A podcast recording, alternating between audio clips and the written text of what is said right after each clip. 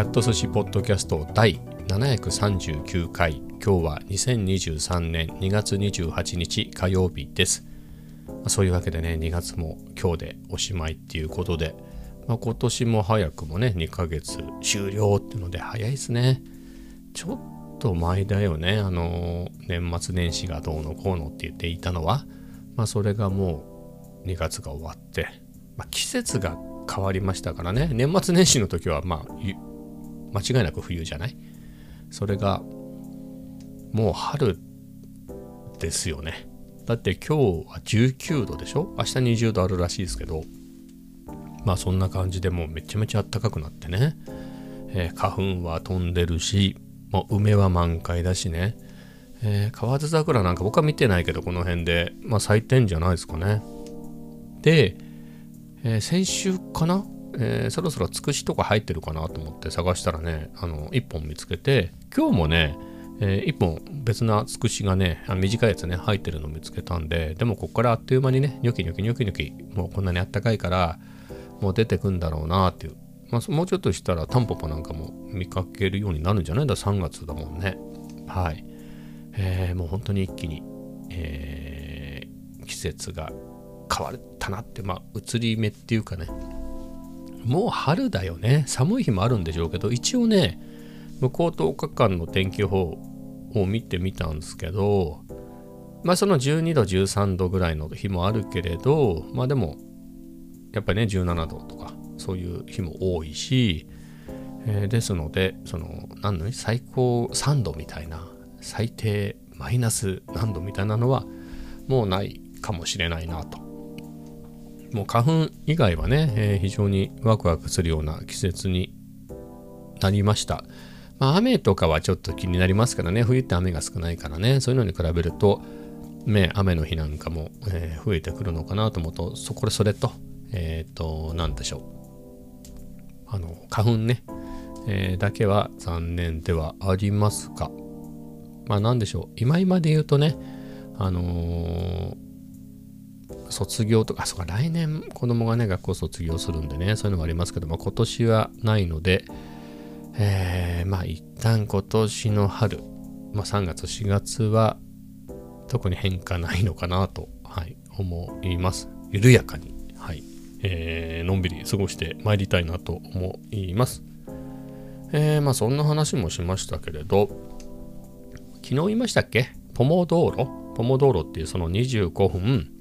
何かね、タスク、自分でやろうと思ったタスク、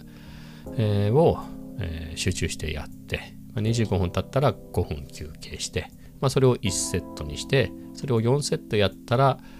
えー、15分ね、ちょっと長めの休憩を入れて、で、またでやっていくと、えー、非常に集中できるっていうね、まあ、クリエイティブ系の人にとっては非常に相性がいいって言われてるような、え、のらしいのですが、それをね、え、今はハマってやっています。まあ僕は集中力がないんでね、まあ、集中するときはできるときもあるんだけれど、まあなかなか気が散っちゃうんですけれど、えー、まあこのポモ道路中ね、もうカウントダウンしてる間はもうスマホとか、まあひょっとしてスマホを、えー、そのポモ道路中やるっていうんであれば、ずっとスマホ触ってんでしょうけど、そうじゃない場合はね、一切見ずに、えー、集中して、えー、その作業とかね、まあ、仕事だったり勉強だったりをするっていう風にしてて、まあ、非常にいいですね。やっぱり25分っていうのがいいね。あの、25分息止めてろって言ったら死んじゃうけど、何でしょうね。あの、何かをやってたら25分ってあっという間ですよね。あの、あ、やべ、あと残り18分だみたいな。だからさ、5分過ぎたらもう20分切っちゃうじゃない？あとは十何分しかないみたいな。えー、ってなるとね、もうあっという間だなっていうので、えー、いかんいかんと思って、もっとやらねばっていう感じでね、えー、そのタイムを見ながら、ちらっと見ながらね、やっていくと、あっという間に過ぎて、ふーっと、まあ、5分休んで、まあ、その間に何か飲むなり、まあ、飲み物を用意するなり、トイレに行くなりね、えー、もしくは次の準備をして、みたいなことをやって、ガーってやっていくと、まあ、あっという間に過ぎていくなっていう、はい、いい感じでやっております。まあ、仕事もそうですけどね、まあ、めんどくさい仕事みたいなのも、この25分でやろうっていくとね、まあ、っという間に、えー、進んでいきます。まあ、月末月初であるとね、あの勤務管理表的なやつを提出しなきゃいけないんですけど、まあ、そういうのとかね、えー、そういったやつも、まあ、25あれば余裕ですけど、まあ、その他のめんどくさいやつと一緒にしちゃえばね、えー、結構進むなと。はい。で、他にも、なんだろうな、なんとなく、なんとなくスマホで Twitter 見たり、えー、まあ、Discord 見たり、まあなんだったらインスタとか YouTube 見たりね、まあそういうので、なんとなくダラダラダラダラ、なんか面白いことないかなみたいな感じで過ぎていくことって僕はあります。たくさんあります。何やろうかなみたいな感じで思ってるだけみたいなのがあるんだけれど、あれ？今暇だから一丁なんかやろうかなみたいな。25分だけなんかやろうかなみたいなのはやりやすいですね。なので今日もあの僕 Adobe XD をね、えー、UI のデザインとかプロトタイプ作りでは使ってたんですね。そういうツールを会社に導入したのは僕なんだけどもともとね。はい、それまで Excel でやってたんでね。そもそもその Excel でやるのも誰もやってなかったんだけど。はい。Excel で綺麗なプロトタイプを作るっていうのも僕がやってたんですけど、まあ、その後 XD を使って。今はね僕はそういうとこ離れてるんだけど今は Figma を使ってるんじゃないのかな。わかからんけど、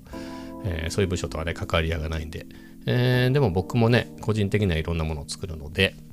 えー、まあ Adobe CC はねコンプリートプラン入ってるんで、まあ、いられでも Photoshop でも、まあ、プレミアプロでも、えー、なんだっけ？アフターエフェクツでも何でも使えるんだけれどあ使えるってあの僕が使いこなせるっていう意味じゃなくて、えー、ライセンス的には使えるんだけど、まあ、Figma かなっていうことでね、最近はちまちま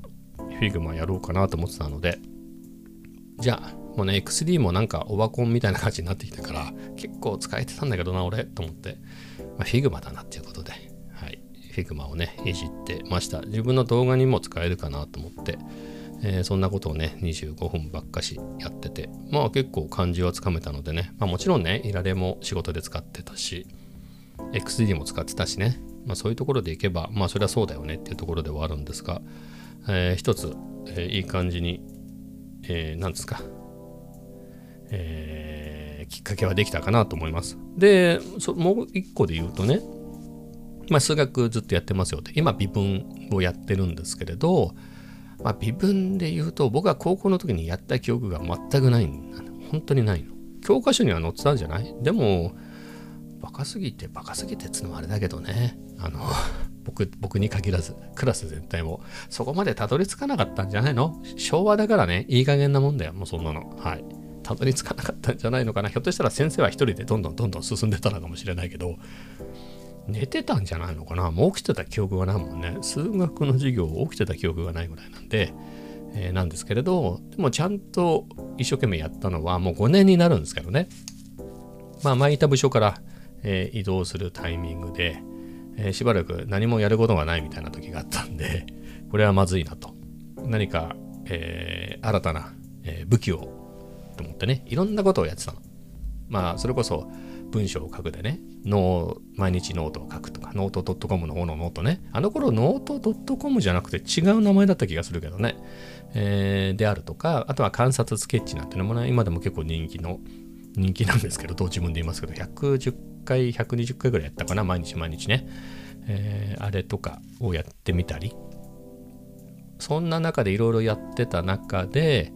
Python だよね。Python 自体はちょっとは触ってたんだけど、まあ、仕事で直接触るのはどっちかというと Swift の方が多かったりして、えー、だったのだけれど、まあ、それをもうちょっとガチッとやってみようかなと。まあ、かけるで言うとね、Python で機械学習みたいなのが、えー、流行って、もう今も流行ってんだろうけど、そういうのももう十分流行ってきてた頃だったので、えー、大重さんの本を買ってね、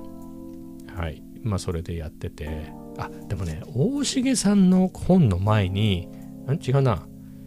どっちだろう、大重さんの本をやったんだ。そこも Python を学べるんだけれど、えー、当然その流行りの後半ちょっと機械学習の基本的なことぐらいは教えてくれるみたいなのでね、えー、こうやってやるとこうやって出ますよみたいな感じでやってたんで、非常に分かりやすくて OK みたいな感じだったので、次は何かなみたいな感じで、確かね、えー、今も持ってます。今も持ってるんですけど、その話この後しますけど、えっ、と、なんかね、ちょっとキャッチーな機械学習の本を買ったんですよ、Kindle 版で。なんて名前だっけかな。えっ、とね、もともとは、やるおで覚える機械学習みたいな感じのだったのかな。それがね、優しく学ぶ機械学習を理解するための数学の基本ね。だから数学の本ですよ。なんかほら、キャッチーじゃん。これ俺でもわかんじゃねえかなと思って買ったんですよね。いや、今ね、今、今ならですよ。今、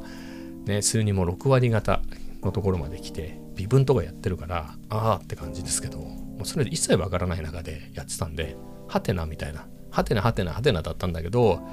でも、なんとかやりたいっていうことで、一生懸命それを見てね、でも、微分なんかやったこともないからわかんなくて、でも一生懸命その、調べて、その時なんとかできたんだよね。まあ、できたやつがこう微分したらこうなるよねみたいなやつ手計算のやつを自分でもできるようにしたりしてどうやったか今でも記憶にないぐらいなんだけどあとはね Coursera でいいんだっけ？あのあのなんつうんですか？そういう日本で言えば Udemy みたいなやつ？の外国のやつね。あれでえっ、ー、とマシンラーニングでめちゃめちゃ有名な講座があって、まあ、それが無料でね聞くだけだったら無料あの聞くだけじゃなくても無料でやれるんだ。それを合格しました卒業しましたみたいなやつで言うとお金を払わなきゃいけないんだけどただ習うだけだったらただでできるっていうやつで。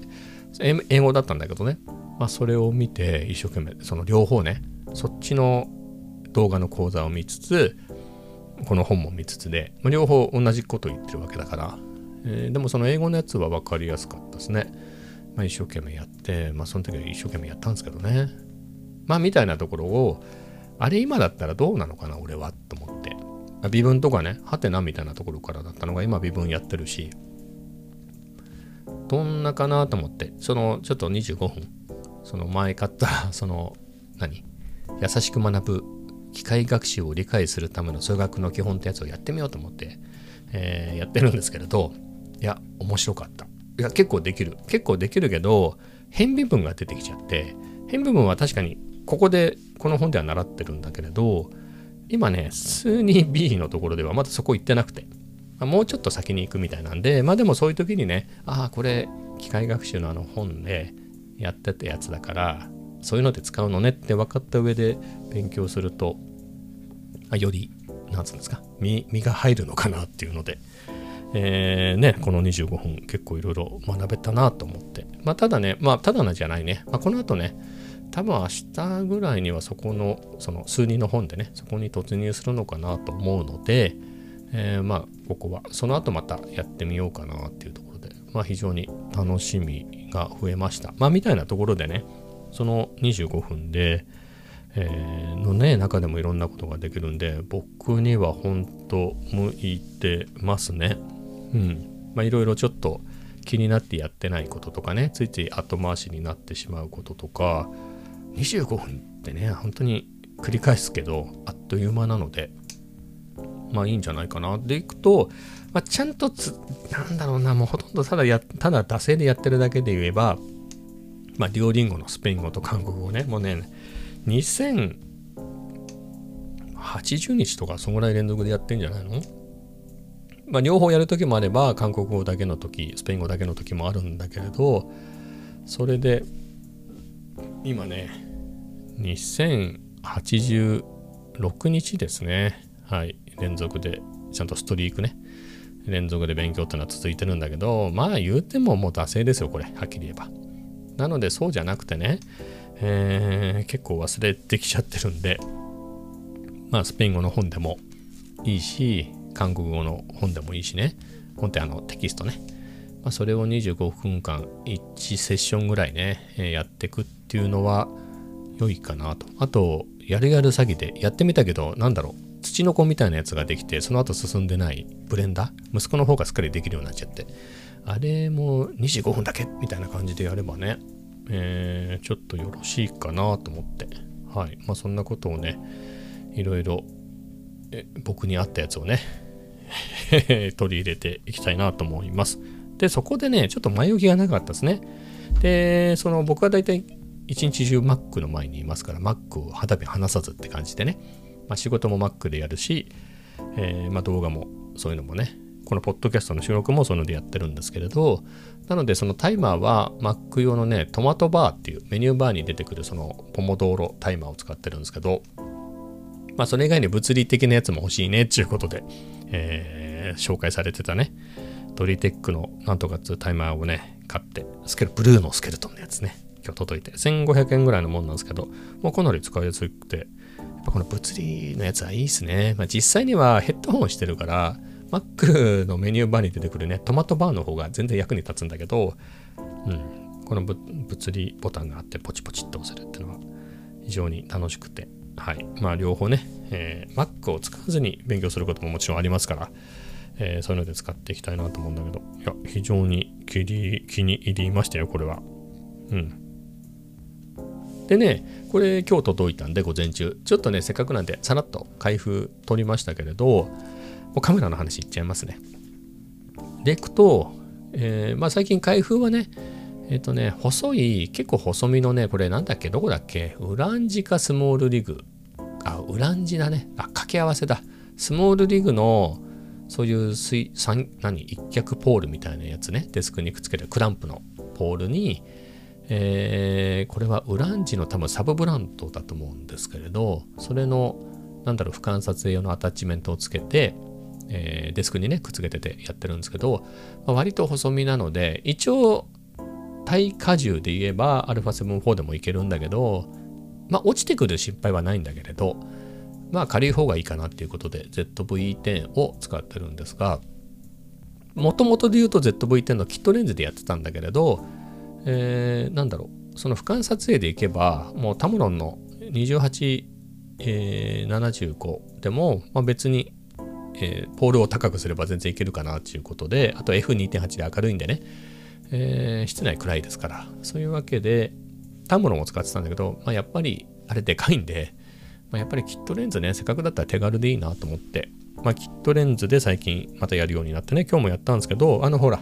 照明があるんでね、えー、何でしたっけ？アプチャーのね、COB60X があるんで、まあ、それに、えー、 SmallRig のなんだっけ、これディフューザーもね、えー、高かった、えー、このセット。まあそれもあるんでね、それで明るくすれば全然、あの、キットレンズで、キットレンズもその広角側の F3.5 のとこでは撮れないんですよ。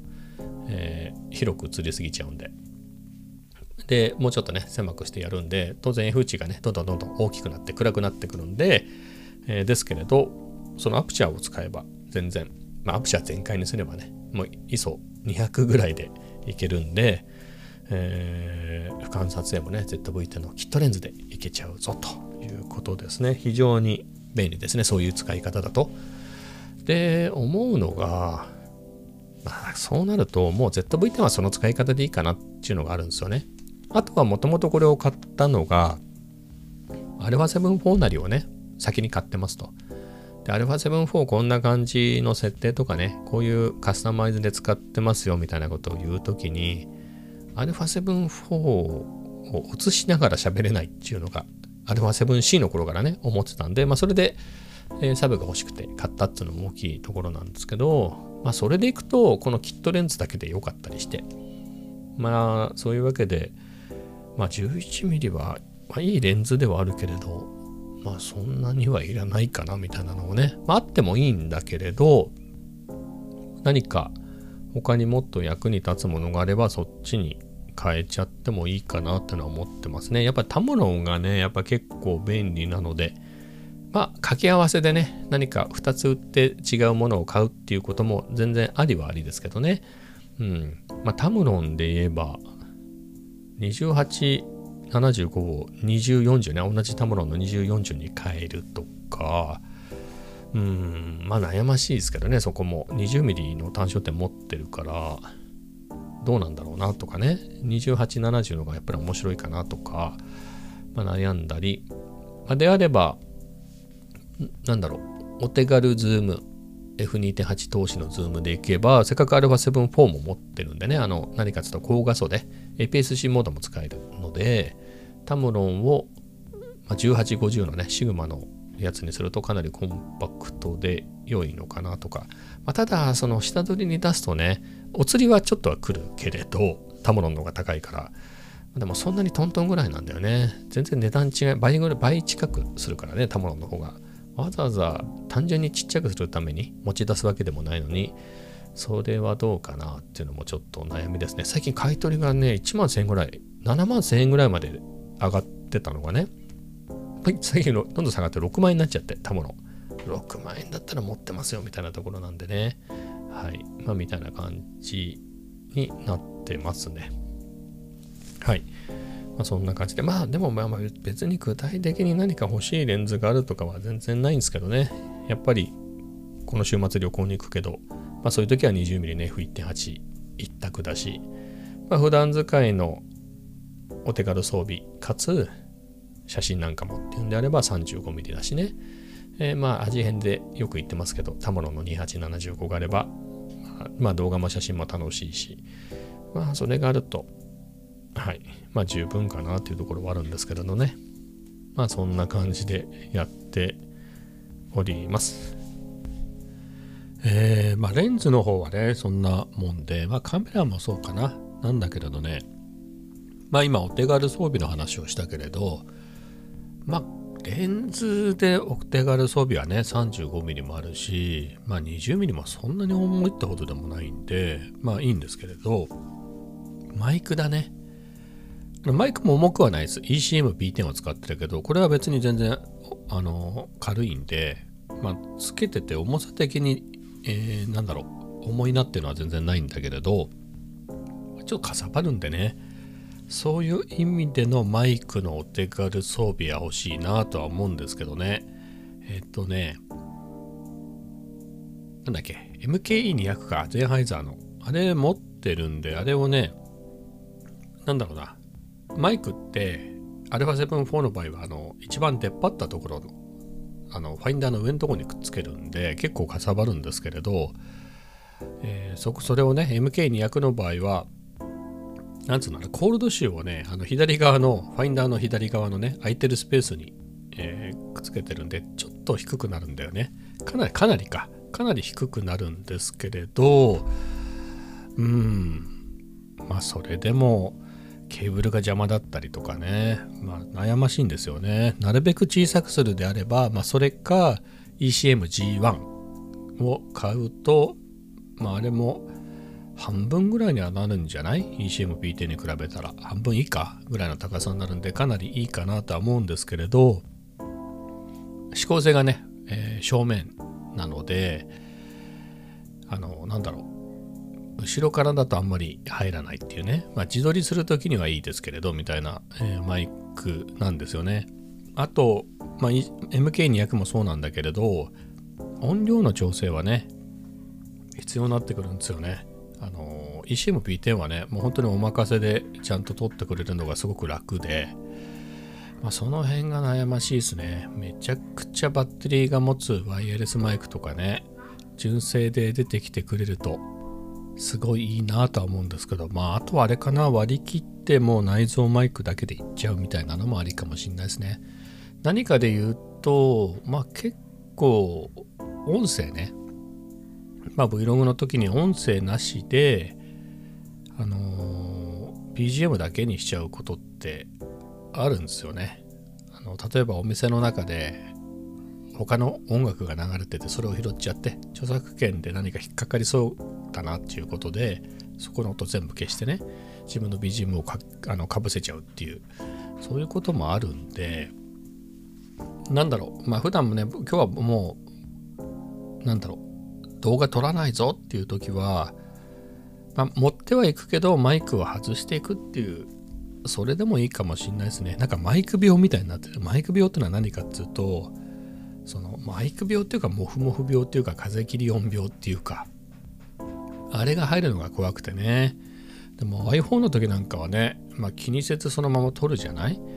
まあ、そんな感じでやるのもありかな。まあ明らかなね、えー、自撮りでカメラに向かって喋るとかそういうコンテンツの時はね